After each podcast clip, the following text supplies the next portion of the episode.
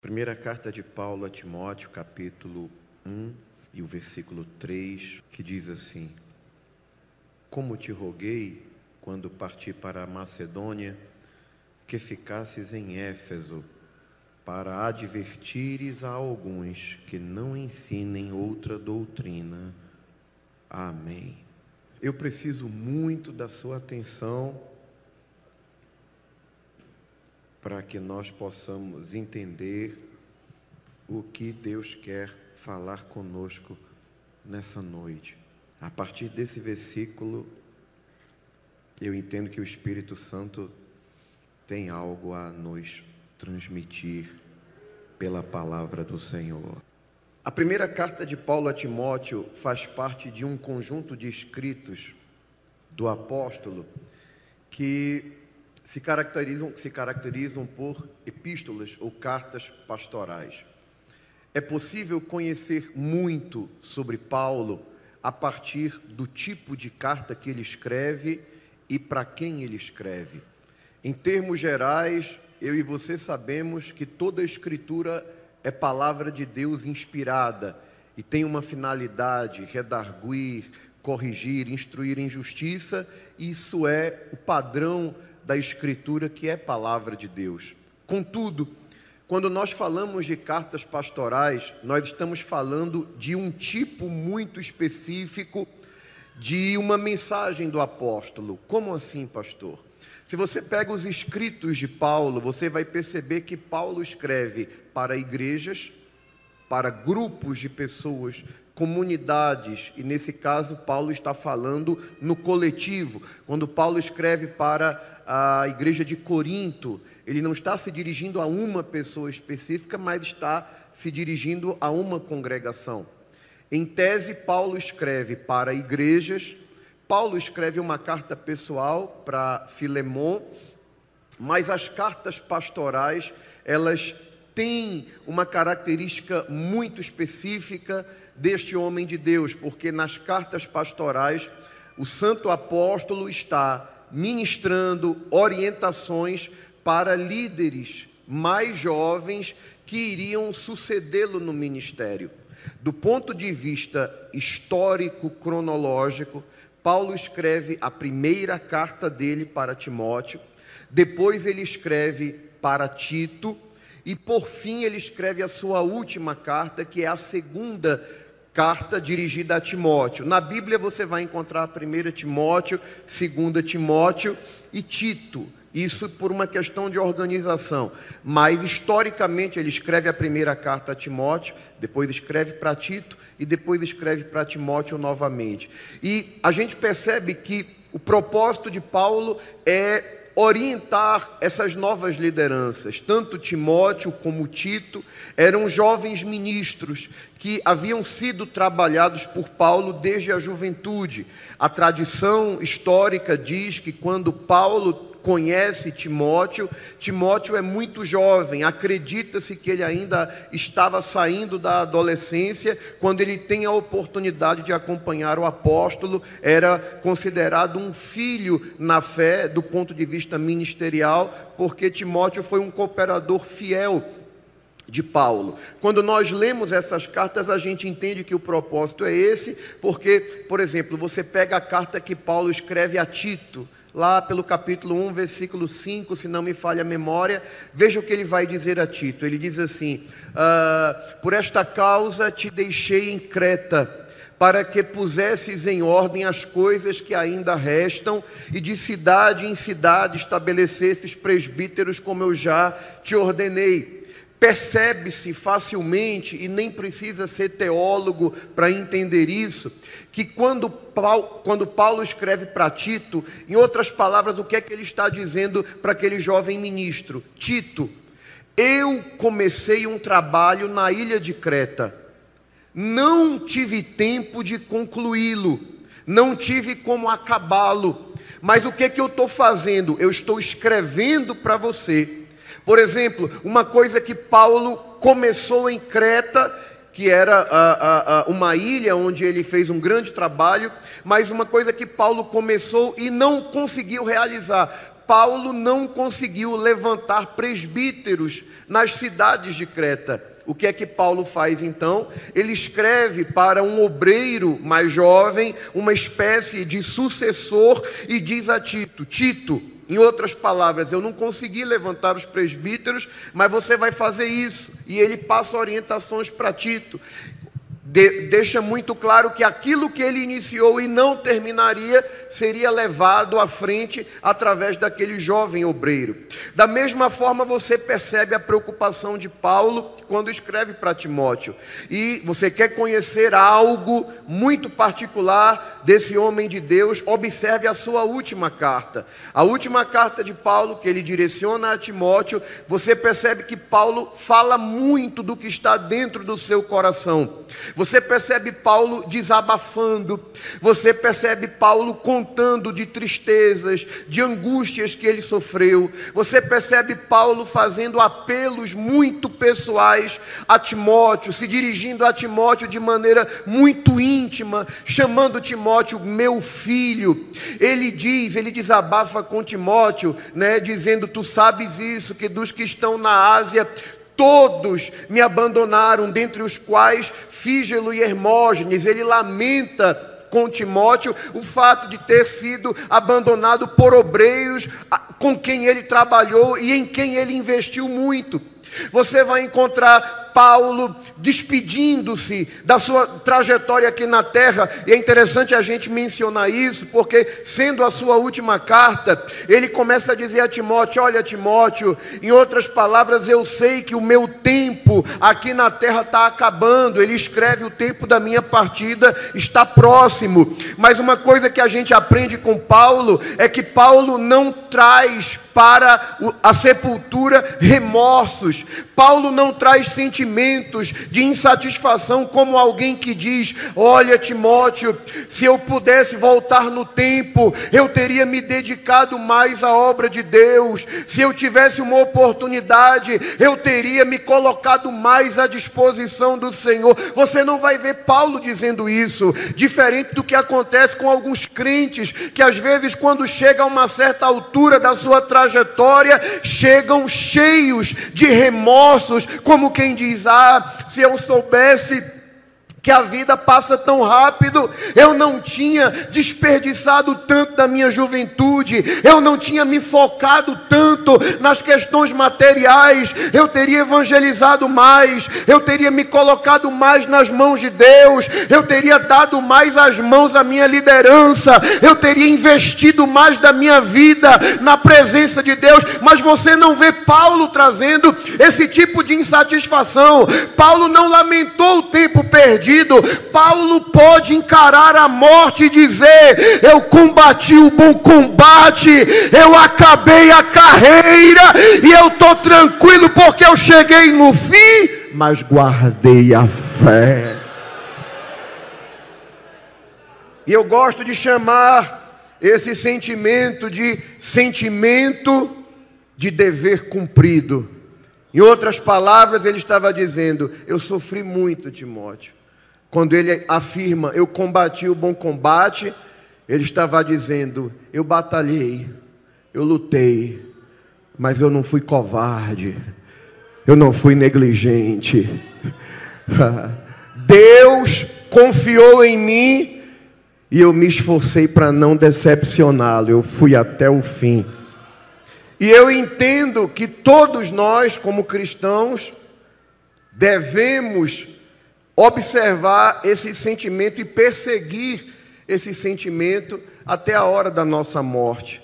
Que a gente possa olhar para o fim dos nossos dias e, quando atentarmos para o retrovisor da nossa história, podermos dizer: Eu aproveitei as oportunidades, eu tive tempo para cantar no coral da Umadés que eu aproveitei as oportunidades que Deus me deu de fazer algo para o reino dele, eu fiz. E o principal, eu cheguei até o fim com a minha, aleluia, fé intacta. Daqui para frente é só receber minha coroa. A coroa que está reservada para mim. Tem coroa reservada para você?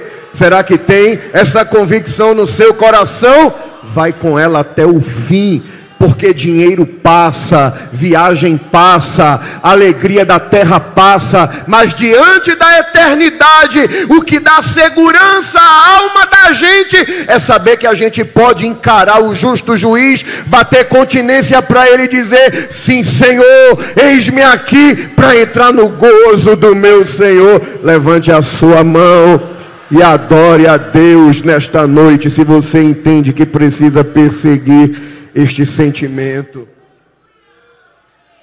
Mas, na última carta que Paulo escreve, além do sentimento de dever cumprido, há um outro sentimento muito presente, que é o sentimento de preocupação. Ele estava tranquilo no sentido de que havia desempenhado bem a sua função a sua tarefa. Mas ele estava preocupado com o fato de que, apesar de estar terminando a sua trajetória, a igreja, contudo, continuaria na terra. E a preocupação de Paulo era com a igreja que iria continuar. Qual era o sentimento de Paulo? Eu estou indo, vou para o céu, vou receber minha coroa, maravilha, mas a igreja continua. E a minha preocupação é preparar aqueles que vão dar continuidade à igreja do Senhor na terra. É por isso que ele escreve para Tito. Perceba o sentimento no coração de Paulo quando ele, quando ele orienta Timóteo na sua segunda carta, no capítulo 2. Ele diz assim: Tu, pois, meu filho, fortifica-te na graça que há em Cristo Jesus. Preste atenção, ele diz assim: e o que de mim, entre muitas testemunhas, ouviste, confia-o a homens fiéis, que sejam idôneos, para que esses ensinem a outros. Vamos entender esse texto. O que é que Paulo está dizendo, Timóteo? O que de mim, entre muitas testemunhas ouviste, ou seja, o que você recebeu de mim, confia a homens fiéis que sejam idôneos para também ensinarem a outros. Qual era a preocupação? Timóteo, eu transmiti algo para você. E o que eu transmiti para você não pode morrer com você. Eu estou transmitindo, eu estou te ensinando, eu estou te preparando.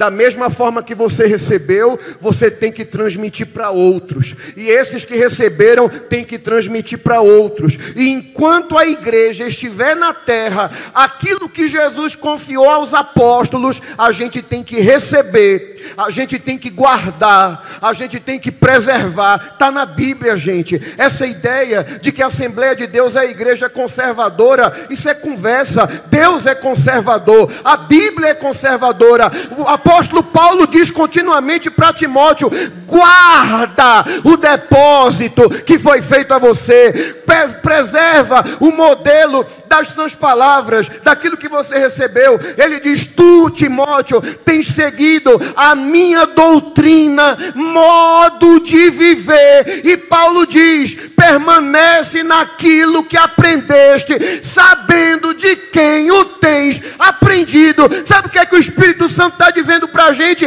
Eu entreguei algo muito precioso aos apóstolos, só que diferente do que diz a teologia reformada, que a era apostólica dos milagres, do batismo com o Espírito Santo, da demonstração de poder de Deus, a teologia reformada diz que acabou com a morte do último dos apóstolos, mas a minha Bíblia diz que no dia de Pentecostes, quando o Espírito Santo causou aquele alvoroço e as pessoas perguntaram o que isso quer dizer, o apóstolo Pedro disse: Isso é o cumprimento daquilo que foi dito pelo profeta Joel, e há de ser nos últimos dias, diz Deus, que derramarei do meu espírito sobre toda a carne. E alguém pensava: será que aquilo foi só para aquele tempo? Pedro responde dizendo: não, porque a promessa diz respeito a vós, a vossos filhos, a geração futura, aos que estão longe, os confins da terra. Mas não parou ali. Pedro conclui dizendo que aquela promessa iria a tantos quantos Deus, através de nosso Senhor Jesus Cristo, chamar. Em outras palavras, Pedro estava dizendo: enquanto o Espírito Santo estiver na terra, enquanto Deus estiver chamando pecadores ao arrebatamento, isso que vocês estão vendo vai acontecer aqui em Jerusalém, vai acontecer em Samaria, vai chegar nos confins da terra, vai chegar em Pão de Açúcar, vai chegar em Toritama, vai chegar em Santa Cruz. Enquanto Deus estiver chamando gente, eu não vou deixar de operar na vida da minha igreja. Quem é alvo dessa promessa? Só quem é? Se tu não é problema teu, mas quem é alvo dessa promessa, levanta a mão, enche o pulmão de ar e solta para Satanás e o inferno ouvir. Eu sou alvo da promessa do meu Deus. Ela mandora larabaraga choremenevásia. Aleluia. Aleluia. Essa igreja crê em milagre, crê.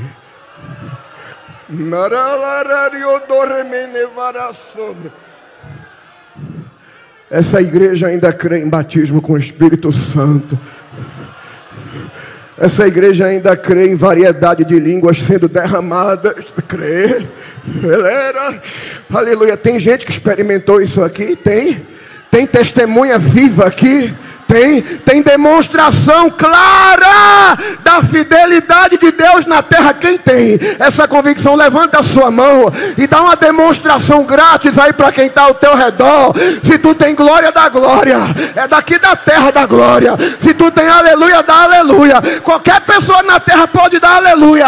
Agora, quem é demonstração viva da promessa de Deus feita através de Joel, dispara aí agora de línguas estranhas.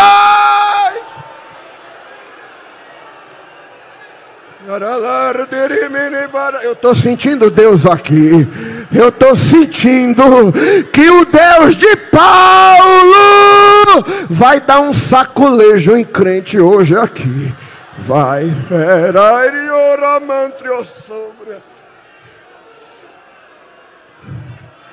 Oh glória.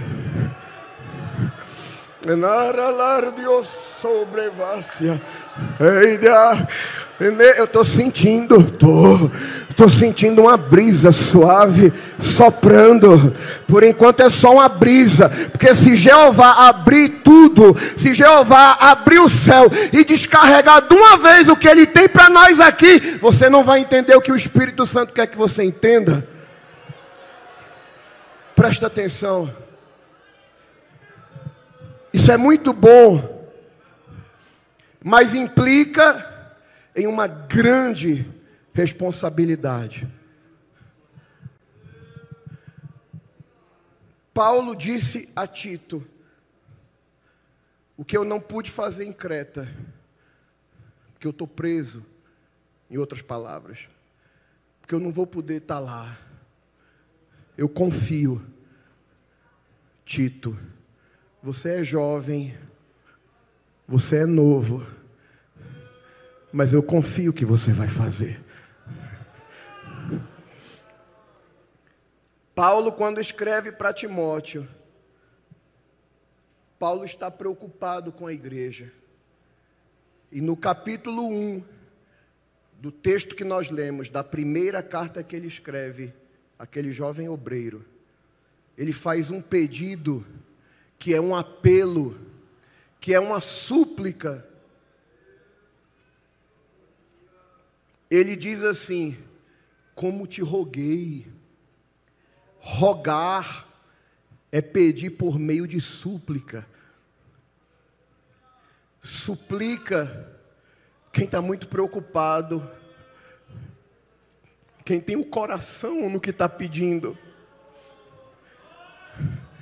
Quando Paulo diz a Timóteo, como eu te roguei, era uma forma de dizer: Timóteo, eu estou preocupado com Éfeso, Eu estou preocupado com a igreja que eu plantei em Éfeso.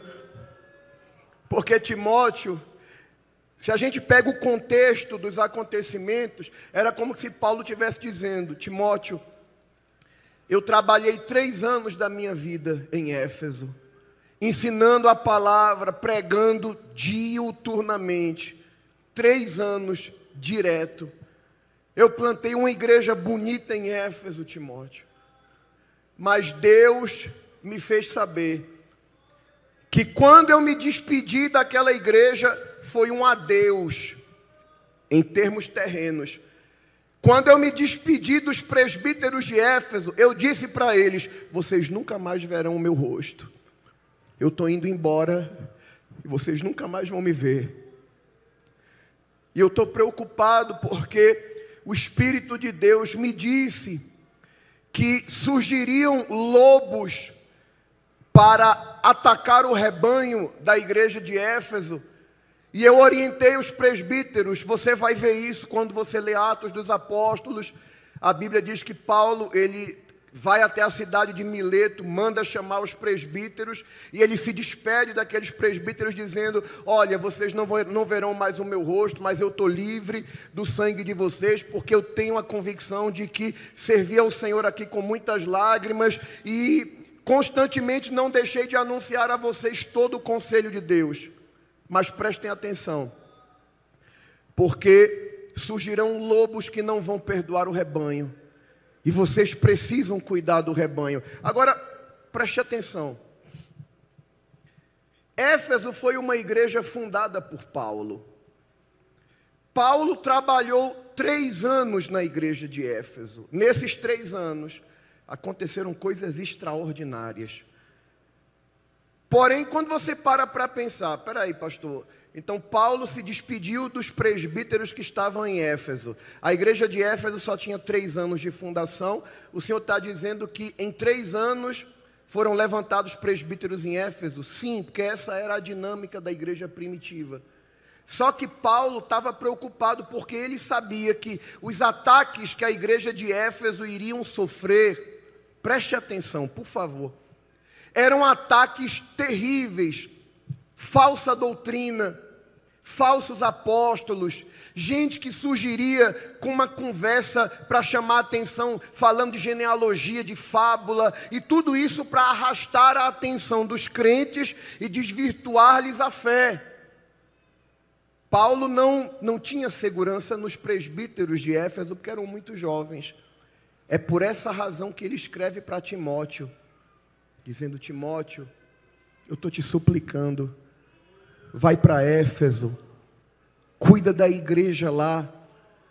Não abre espaço para o pessoal ficar discutindo genealogia, fábula. Vai para lá e cuida do rebanho, protege o rebanho. Não abre espaço para qualquer ensinamento perigoso.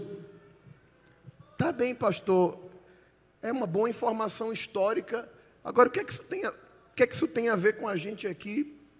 Mais de dois mil anos depois, no Congresso da Umadesc.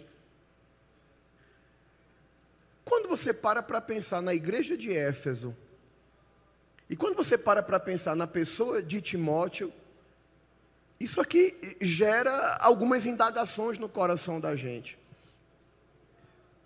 Quem me ouve falar, quem me ouve ensinar, sabe que eu sou fascinado por Éfeso.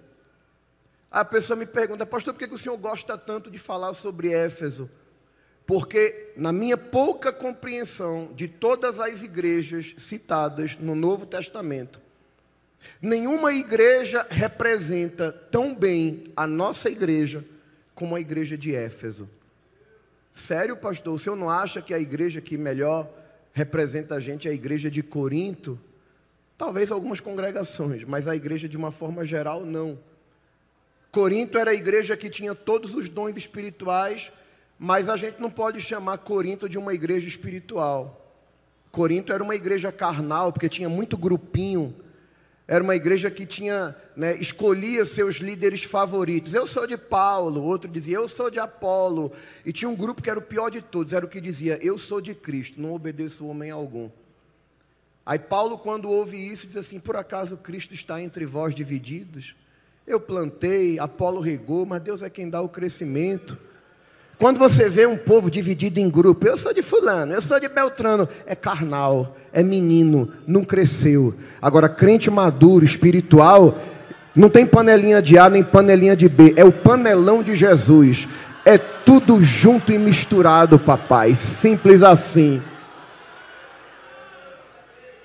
Paulo disse para a igreja de Corinto: Eu queria conversar com vocês como se vocês fossem espirituais, mas vocês não são espirituais.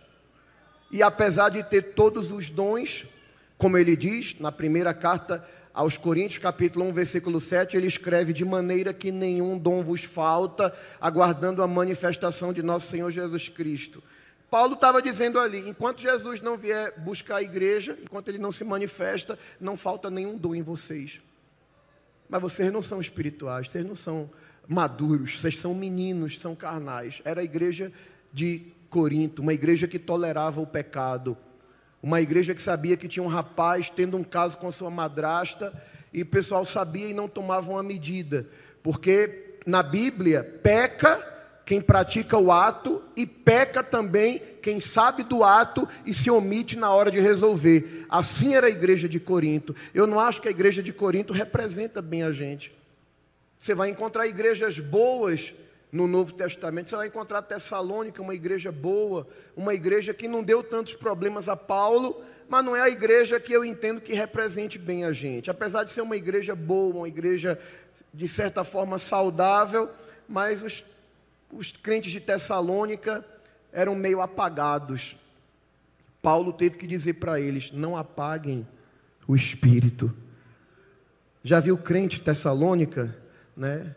Já viu crente tessalonicense? O crente de Corinto é aquele, que crente, aquele tipo de crente que não gosta muito da palavra, não gosta muito de doutrina, não gosta muito de aprender. Ele gosta só do, do prado, do manto, do teté, mas não quer negócio com doutrina. Ah, é, é como um avião que só tem uma asa. Se tem poder, mas não gosta de doutrina, não vai chegar muito longe.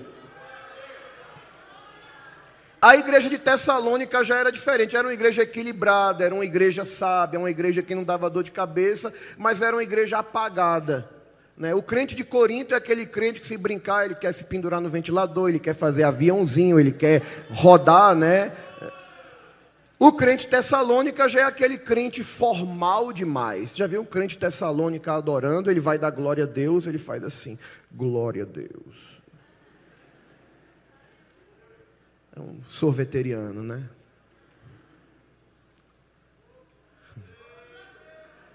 Quem é que o senhor acha que representa a gente bem, pastor? Eu acho que a gente parece com Éfeso. Olhe a história das Assembleias de Deus e olhe a história da fundação de Éfeso. Quando Gunavingra e Daniel Berg chegaram em Belém do Pará, influenciados pelo avivamento de Los Angeles, da Rua Azusa, já haviam igrejas evangélicas no Brasil, mas não havia Pentecostes no Brasil. Não tinha batismo com o Espírito Santo, não tinha cura divina, não tinha dons espirituais. Quando Gunavingra e Daniel Berg chegaram no Brasil, aprenderam a falar português, nas primeiras palavras que eles aprenderam a falar, começaram a dizer com muita dificuldade: Jesus salva, Jesus cura, Jesus batiza com o Espírito Santo, e Jesus começou a salvar, curar e batizar com o Espírito Santo. Agora olhe para o apóstolo Paulo chegando na cidade de Éfeso. Já tinha crente lá, pastor? Já. A Bíblia diz que Paulo encontra um grupo de doze irmãos. Só que Paulo olhou para eles como quem diz assim: rapaz, está faltando alguma coisa em vocês. Vocês são crentes, são, são, se a Bíblia chama de irmãos, vocês são crentes. Agora está faltando, está faltando um, uma pimentinha, um temperozinho do céu Está faltando alguma coisa. Já vi um crente, né? Crente que não gosta da, da, da, da, presença, da graça, do poder, né? Parece aquela coisa insossa, né? Ele é irmão. Ele é uma pessoa boa, é uma pessoa salva, mas a gente nota que está faltando alguma coisa. Aí o apóstolo Paulo pergunta assim: Vocês já receberam o Espírito Santo quando creram? Eles disseram: Nós nem sequer sabíamos que existia Espírito Santo. Aí Paulo então chega aqui, papai, que eu vou resolver essa bronca agora. A Bíblia diz que Paulo ora por eles, eles são cheios do Espírito Santo e Jesus não só batizou, mas deu dons espirituais na hora, porque falavam em línguas e profetizavam. E o negócio agora ficou bom em Éfeso. A partir desse dia, a Bíblia diz que Deus, pelas mãos de Paulo, fazia maravilhas extraordinárias em Éfeso. Tivesse uma multidão, Paulo tivesse ministrando. Paulo, tem alguém doente ali. É, não dá para chegar lá, mas pega meu lenço, joga em cima dele. Paulo, tem alguém endemoniado, pega meu avental, coloca em cima dele. E os lenços e aventais de Paulo eram usados para expulsar demônio e para curar enfermo. Deus está fazendo algo tremendo em Éfeso. E Éfeso nasce debaixo de muito ensino da palavra. Ou seja, Éfeso é uma igreja fundada no conhecimento, mas também na graça. Porque os sinais, os milagres acompanham Paulo em Éfeso. Foi tremendo. O pessoal que trabalhava vendendo lembrancinha porque Éfeso era um grande centro político, econômico e religioso. Em Éfeso estava o templo da conhecida Diana dos Efésios, era a espécie de padroeira da cidade. E tinha muita gente que ganhava a vida vendendo as lembrancinhas, as imagenzinhas de Diana. E daqui a pouco esse pessoal fica por aqui com Saulo, né, com o apóstolo Paulo, como quem diz: rapaz, a gente vai perder o sustento da gente, porque está todo mundo se convertendo, a gente não está vendendo nada, tem que dar um jeito, porque Deus estava fazendo um ribuliço em Éfeso através de Paulo. Tinha gente se convertendo pegando seus livros de magia, queimando em praça pública, uma fortuna aqueles livros, gente que vinha confessar seus pecados, aceitar Jesus em público e os milagres acontecendo, mas não era só algo no ponto, do ponto de vista espiritual. Havia muito ensino da palavra. Você lembra que quando a gente estuda as sete cartas de Apocalipse às igrejas da Ásia. A primeira igreja citada é a igreja de Éfeso. E acredita-se que as demais igrejas da Ásia Menor eram resultado do trabalho de Paulo em Éfeso. Por quê? Porque a Bíblia diz que nos dois primeiros anos em que Paulo fica em Éfeso, toda a Ásia recebeu a palavra do Senhor por causa do ministério dele lá. Tá bem, pastor, isso é interessante saber. Mas o que é que tem a ver com a gente? Você quer saber o nível de revelação que a igreja de Éfeso teve? Você lê a carta de Paulo aos Efésios. Você sabe que a igreja era um mistério oculto. Os santos profetas, patriarcas, falaram da igreja sem saber que era a igreja. A igreja era um mistério não revelado. Até os apóstolos tiveram dificuldade de entender o que era a igreja. Paulo foi salvo por Jesus para destrinchar, facilitar essa compreensão. Por isso ele é chamado apóstolo dos gentios. Na carta que ele escreve para a igreja de Éfeso, Paulo revela o que é a igreja. Paulo explica o mistério da igreja. Paulo diz como o mundo era visto antes. Eram dois povos divididos por um grande muro. Um, de um lado estavam os judeus, o povo do pacto, das alianças, o povo das promessas. Do outro estavam os gentios, distantes, sem Deus no mundo, sem esperança. Mas agora em Cristo, Deus derruba essa barreira da separação pega quem está longe, traz para perto, e agora não tem mais judeu nem grego, não, não, é tudo um povo só, é a igreja, é a assembleia daqueles que estão assentados em regiões celestes em Cristo. Sabe o que é isso? Sabe o que é que Paulo está dizendo quando diz à igreja de, de Éfeso: vocês estão assentados em regiões celestes? É semelhante a um brasileiro que vai atrás de um visto americano para ir para os Estados Unidos e ele vai no consulado americano, lá no centro do Recife. Quando ele entra no consulado, a partir daquele momento ele está considerado como alguém que está pisando em território americano, ainda que geograficamente ele está no Brasil, mas o perímetro da embaixada é considerado solo americano. As leis a quem se sujeita estar ali são leis americanas. A mesma coisa acontece com a igreja. Quando a Bíblia diz que a igreja está, é, é, é, são aqueles que estão assentados em regiões celestes, é como se Paulo estivesse dizendo: geograficamente nós estamos na terra, mas a igreja é como uma embaixada do céu. A gente ainda não chegou lá, a gente ainda não chegou no céu, mas a gente está na embaixada carimbando o visto, e enquanto a gente está aqui, a gente sente as coisas do céu. Quem sente o céu aí, levanta a mão e adora adora crente. Tá, pastor, eu só não entendi onde é que o senhor quer chegar ainda. Você vai entender. Quando a gente fala de Éfeso, e quando a gente fala de Paulo, a gente pensa, é por isso que Éfeso tinha que ser uma igreja topada mesmo. Você vê a forma como Jesus elogia a igreja de Éfeso, quando ele visita João na ilha de Pátimos, Jesus diz, fazia mais ou menos uns pouco mais de 35 anos que Éfeso tinha sido fundada, mais ou menos 35, 39 anos, aí Jesus manda uma mensagem para a igreja de Éfeso, como quem diz: Eu conheço as tuas obras, conheço o teu trabalho, tua perseverança, e eu sei que vocês são uma igreja que amam a palavra, porque vocês colocam à prova quem se diz apóstolo e não é, e vocês o identificam como mentirosos. Subentende-se que Éfeso foi muito bem ensinada. Só que agora Paulo, Paulo está preso, gente. Paulo vai morrer. Já tem data para a execução dele. E Paulo está preocupado com Éfeso. Quem é que eu mando para lá? Quem é que vai cuidar de Éfeso? Alguém podia dizer, por que, que ele não fala com Apolo, que é um pregador eloquente, um homem muito sábio? Não.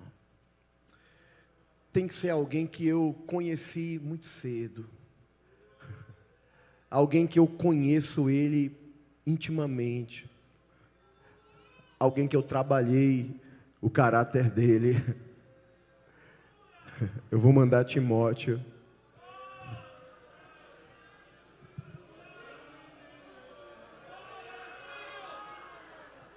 Timóteo? Quem é Timóteo? Timóteo é um novinho que anda com Paulo, rapaz. A mãe dele era crente, o pai não era não, o pai era grego, tanto que ele não foi nem circuncidado.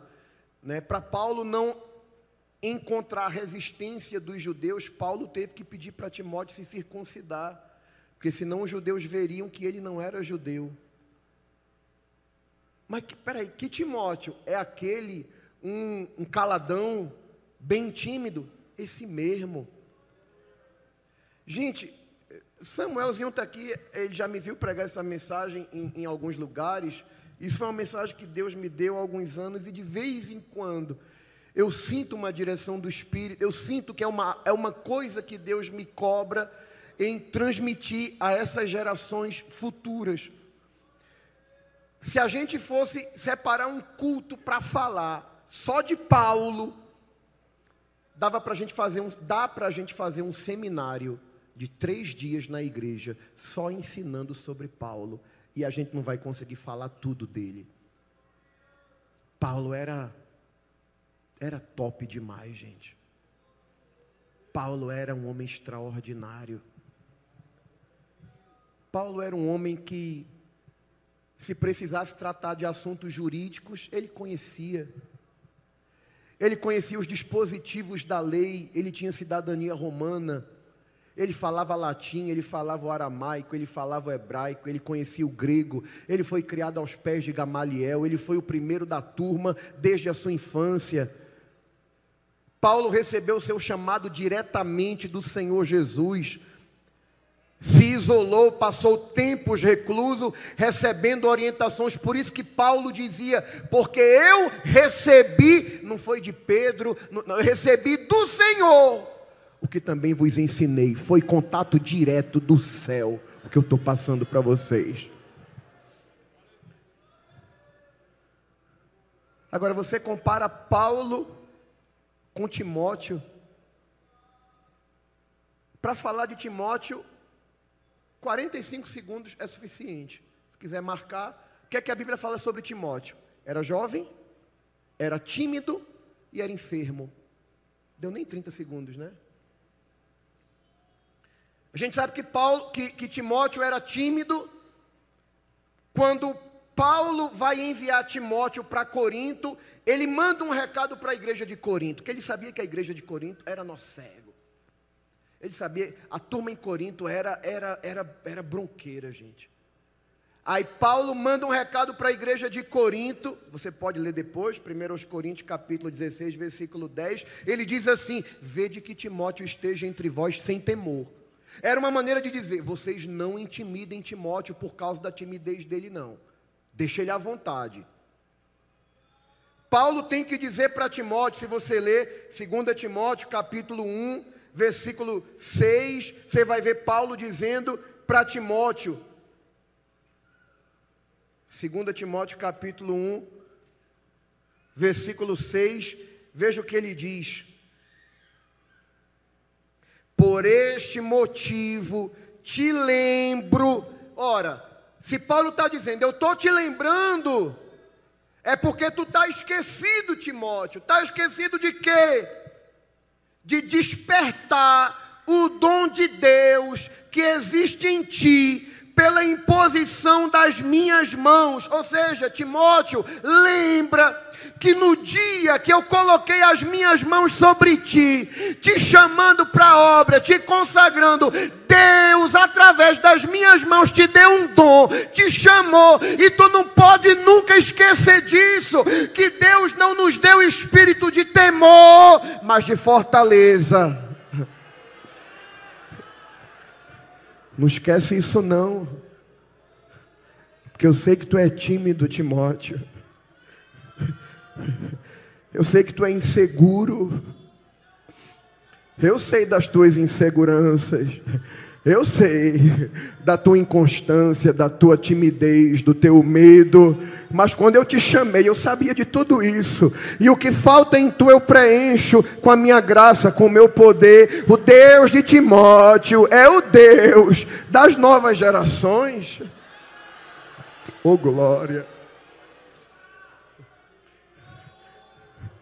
Ou tu acha que foi fácil para mim estar aqui?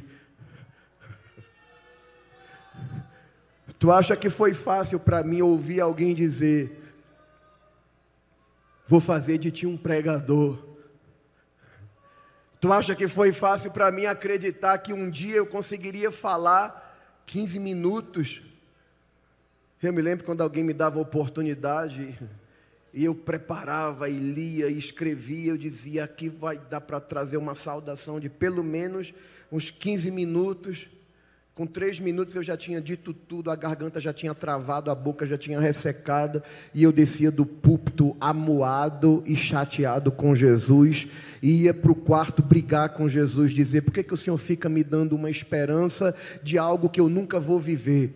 Porque quando a gente sabe que alguém vai ser pregador é muito fácil, você olha para ele, você vê a desenvoltura, vê que ele tem facilidade de falar em público, é até muito fácil profetizar para a gente assim, difícil é profetizar para o tímido, para o travado, para o nervoso, mas Deus dizia para um menino tímido, travado, nervoso, dizia assim: Tu vai pregar a minha palavra, não te preocupa não, porque eu vou falar no teu ouvido, não te preocupa em escrever não, porque eu vou te dar, eu vou abrir tua mente. É o Deus de Paulo, que é o Deus de Timóteo, que é o Deus dessa igreja. Deus, quando te chamou, conhecia tuas limitações, sabia das tuas imperfeições, das tuas limitações, das tuas fragilidades. O Deus de Paulo é o Deus de Timóteo, o Deus que escolhe Paulo, o erudito, o poliglota, o homem das revelações, que foi até o terceiro céu, também é o Deus que pega o menino, o tímido, o enfermo que tem um problema de saúde que Jesus não quis curar, e Paulo tinha que dizer: pega um pouquinho de vinho, dilui em água e bebe por causa das tuas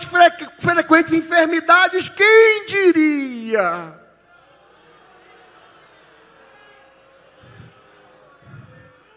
Quem é que vai para Éfeso? Timóteo, o novinho,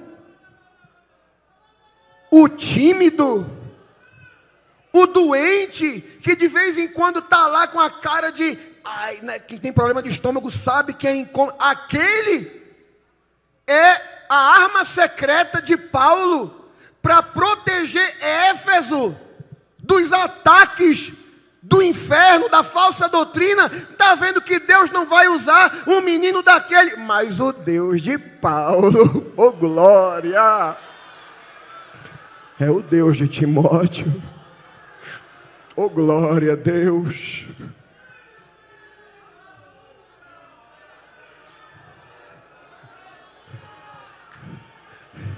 Eu não vim pregar para os tops de linha, não. Eu vim pregar para os Timóteos. Quando eu olho para Paulo, quando eu olho para Éfeso, e quando eu olho para Timóteo, o que é que eu vejo? Uma igreja muito amada por Deus. Uma igreja que foi alvo de um grande investimento de Deus através da vida de Paulo. Mas quando eu vejo Paulo dizendo: Meu tempo está acabando, Timóteo, toma conta de Éfeso. Eu vou dizer o que eu enxergo nisso. Eu enxergo uma mensagem profética. Eu enxergo, eu enxergo Deus falando para a gente: nós, escute isso, nós nunca seremos melhores do que a geração dos nossos pais.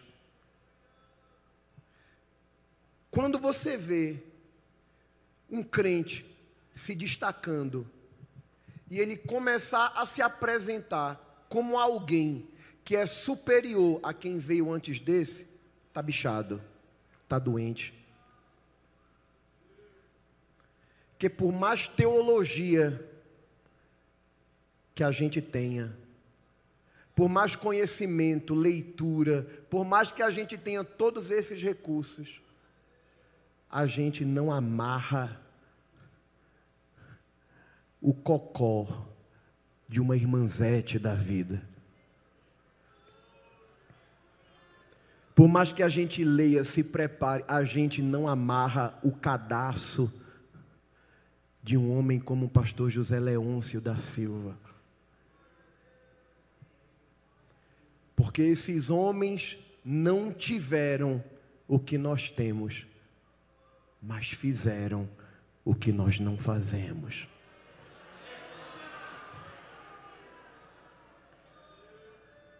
A geração que nos antecede é como Paulo. A nossa geração é como Timóteo.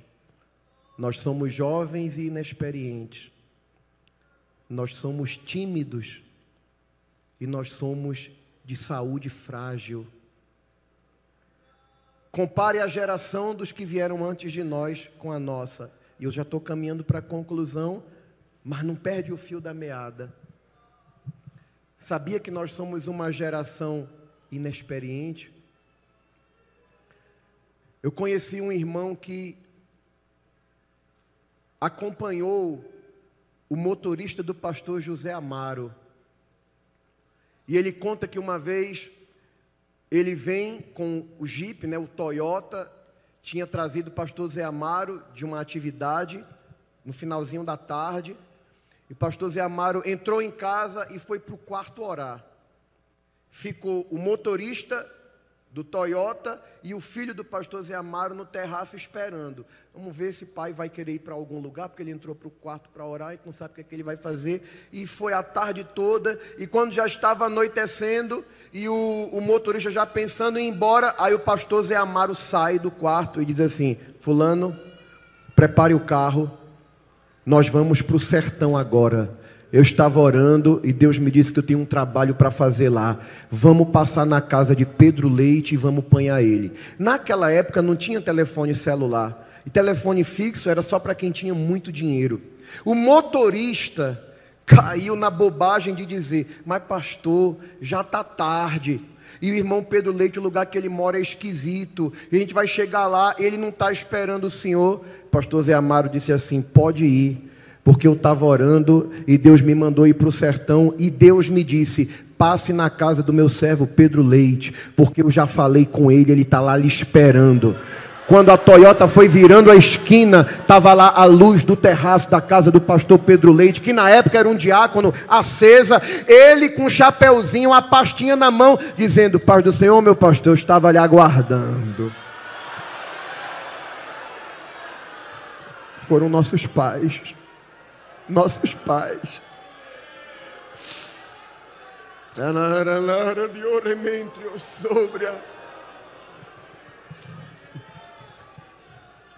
Eu contei isso aqui num evento anos atrás. Um dia eu estava em casa e eu sonhei. E eu sonhei, quem não conhece a irmã Zete, a irmã Zete é uma irmã pioneira aqui, né, de muitos anos atrás. E eu sonhei que eu dava um abraço na irmã Zete e dizia para ela: A senhora é minha mãe. E acordei e não entendi aquilo. E aquilo ficou na minha mente uns dias.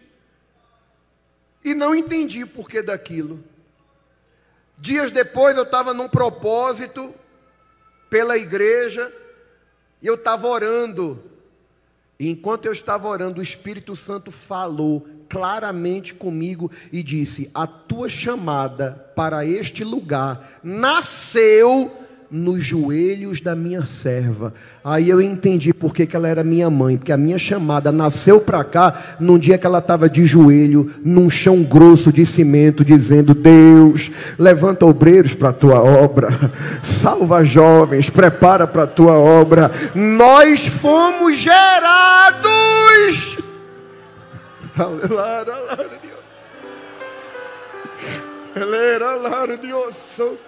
É por isso que há um ódio muito grande de Satanás por vidas que estão aqui.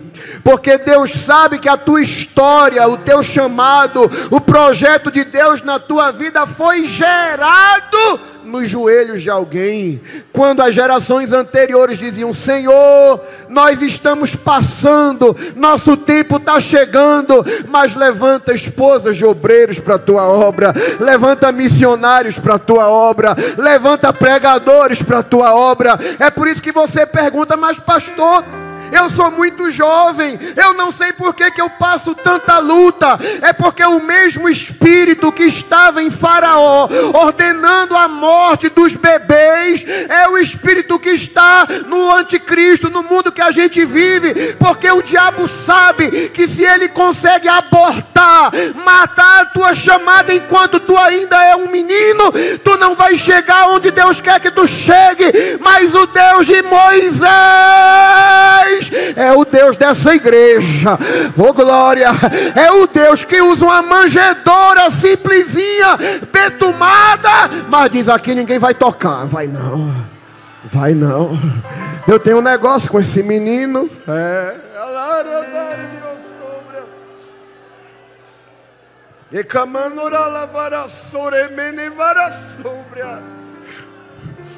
Aleluia. Nós somos uma geração tímida.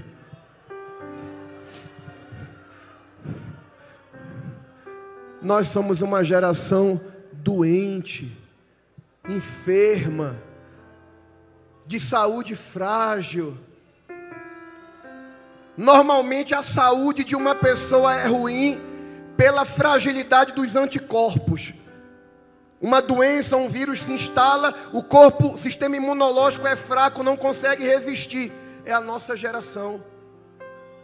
A gente está vivendo um tempo em que qualquer aperto, qualquer cobrança, qualquer exigência, qualquer é, é, advertência, ah, tá me perseguindo, ah, eu não quero ir mais para a igreja, ah, eu vou pro procurar uma outra igreja, ah, eu quero ir para o lugar onde eu não seja cobrado, eu quero ir para o lugar onde ninguém se meta na minha vida, eu quero ir para o lugar, é igreja para todo gosto, na verdade não é igreja, é pirulito para encher a barriga de crente buchudo que não tem anticorpo, não sabe o que é enfrentar a luta, agora tu olha a geração dos nossos pais, era tudo muito mais difícil, mas eles diziam: Mas eu aprendi assim, mas eu sei de onde Jesus me tirou, e o sangue pode dar na canela.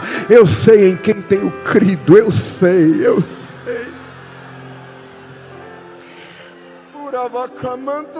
Mas nessa noite, Deus vai pegar Timóteo aqui, vai dar um sacolejo e vai dizer: Quando eu te salvei, eu sabia desses teus pantinhos, mas nem por isso eu te rejeitei. Você lê o livro Diário de um Peregrino. Aí você tem lá as experiências de Gunnar Wingren. Fazia pouco tempo que ele tinha fundado o trabalho lá em Belém. Ele começa a avançar para o Nordeste e chega em Alagoas. Quando ele chega em Alagoas, ele vai com Frida Wingren e com a filha caçula Gunvor Wingren. E naquele tempo, a autoridade religiosa da cidade dizia: quando esses canela de fogo, esses bodes chegarem aqui, não vendam comida para eles não. Não aluguem casa para eles não. E eles vieram para evangelizar em Alagoas. Gunvor adoeceu e morreu.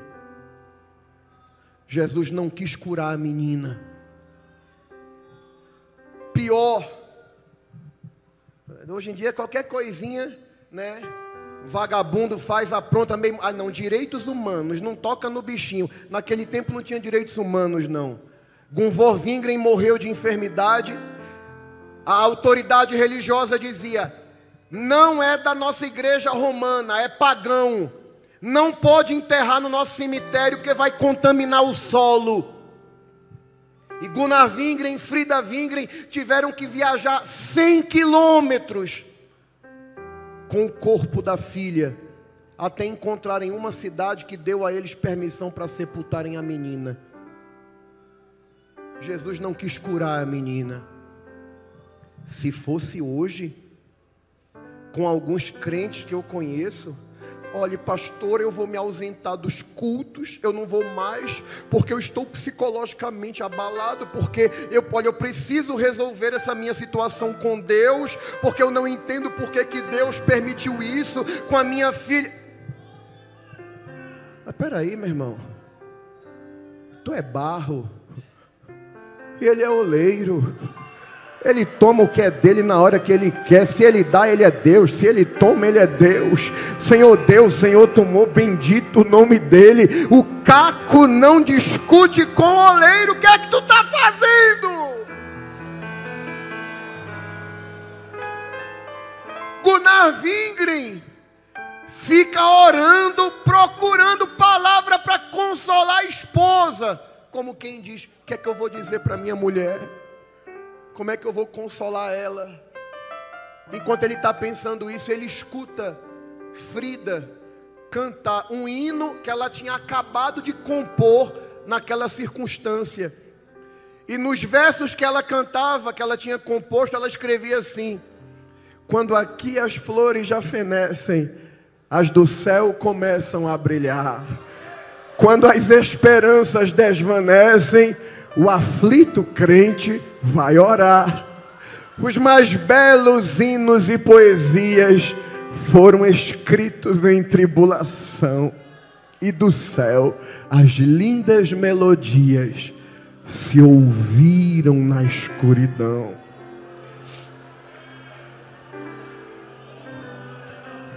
Mas mulher, alguém podia dizer: Jesus não quis ouvir tua oração, não quis curar a menina. Permitiu a menina morrer. O que é que tu tem a dizer? Ela continua compondo. Sim, confia tu inteiramente na imensa graça do Senhor. Seja de ti longe o desalento e confia no seu santo amor. Esses foram os crentes que vieram antes de nós. E perto deles, nós somos jovens, tímidos e doentes.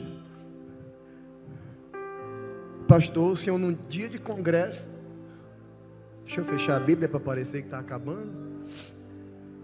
Quer dizer que num dia de congresso o Senhor traz a gente aqui, essa multidão, para dizer que a gente é jovem, tímido e inexperiente. Sim, e eu estou incluído nisso aqui também. Mas a boa notícia da noite é que, mesmo sabendo que nós não somos melhores do que nossos pais, Deus nos escolheu Deus te chamou. Ele sabia, sabia da tua inconstância, sabia Sabia que ia ter dias que tu vinha para a igreja, ia chorar, ia ser tomada com as mãos de tesoura assim, mas também ia ter dia que não ia dar vontade de sair de casa, ia ter vontade de deixar tudo.